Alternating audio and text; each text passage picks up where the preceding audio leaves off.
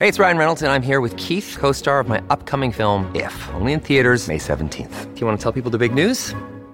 All right, I'll do it. Sign up now and you'll get unlimited for $15 a month and six months of Paramount Plus Essential Plan on us. Mintmobile.com slash switch. Upfront payment of $45 equivalent to $15 per month. Unlimited over 40 gigabytes per month. Face lower speeds. Videos at 480p. Active Mint customers by 531.24 get six months of Paramount Plus Essential Plan. Auto renews after six months. Offer ends May 31st, 2024. Separate Paramount Plus registration required. Terms and conditions apply if rated PG. The Black Ferns Show. Quick hits.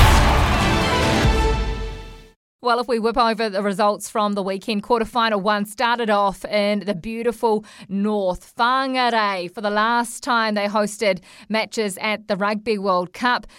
The first match, though, France taking on Italy. It was about a belter, 39 points to three. They were the first team to secure their spot in the semis. Then New Zealand in front of a humongous crowd. That bank is full and it has been absolutely brilliant up in Whangarei for the last few weeks. They took on Wales, beat them 55 3, showing how hot they are on attack once again and how tough they are going to beat. But that's what you get when you've got a home World Cup, isn't it? Fantastic to see so many of you out there supporting these incredible Wahine toa.